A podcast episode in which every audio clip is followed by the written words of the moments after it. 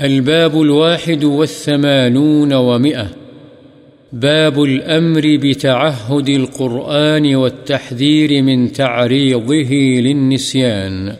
قرآن کریم کی دیکھ بھال کرنے کا حکم اور اس کو بھلا دینے سے ڈرانے کا بیان۔ عن أبي موسى رضي الله عنه عن النبي صلى الله عليه وسلم قال تعاهدوا هذا القرآن فوالذي نفس محمد بيده لهو أشد تفلتا من الإبل في عقلها متفق عليه. حضرت ابو موسیٰ رضی اللہ عنہ سے روایت ہے، نبی صلی اللہ علیہ وسلم نے فرمایا، اس قرآن کی حفاظت یعنی دیکھ بھال کرو۔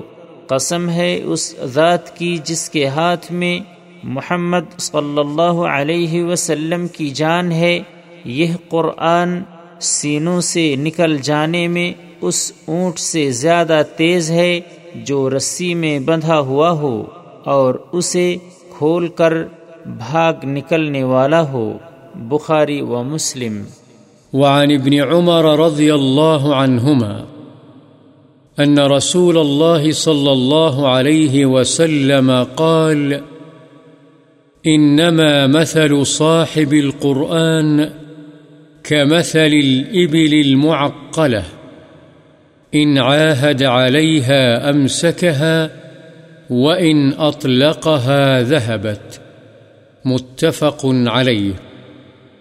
حضرت ابن عمر رضی اللہ عنہما سے روایت ہے رسول اللہ صلی اللہ علیہ وسلم نے فرمایا، حافظ قرآن کی مثال رسی سے بدھے ہوئے اونٹ کی طرح ہے۔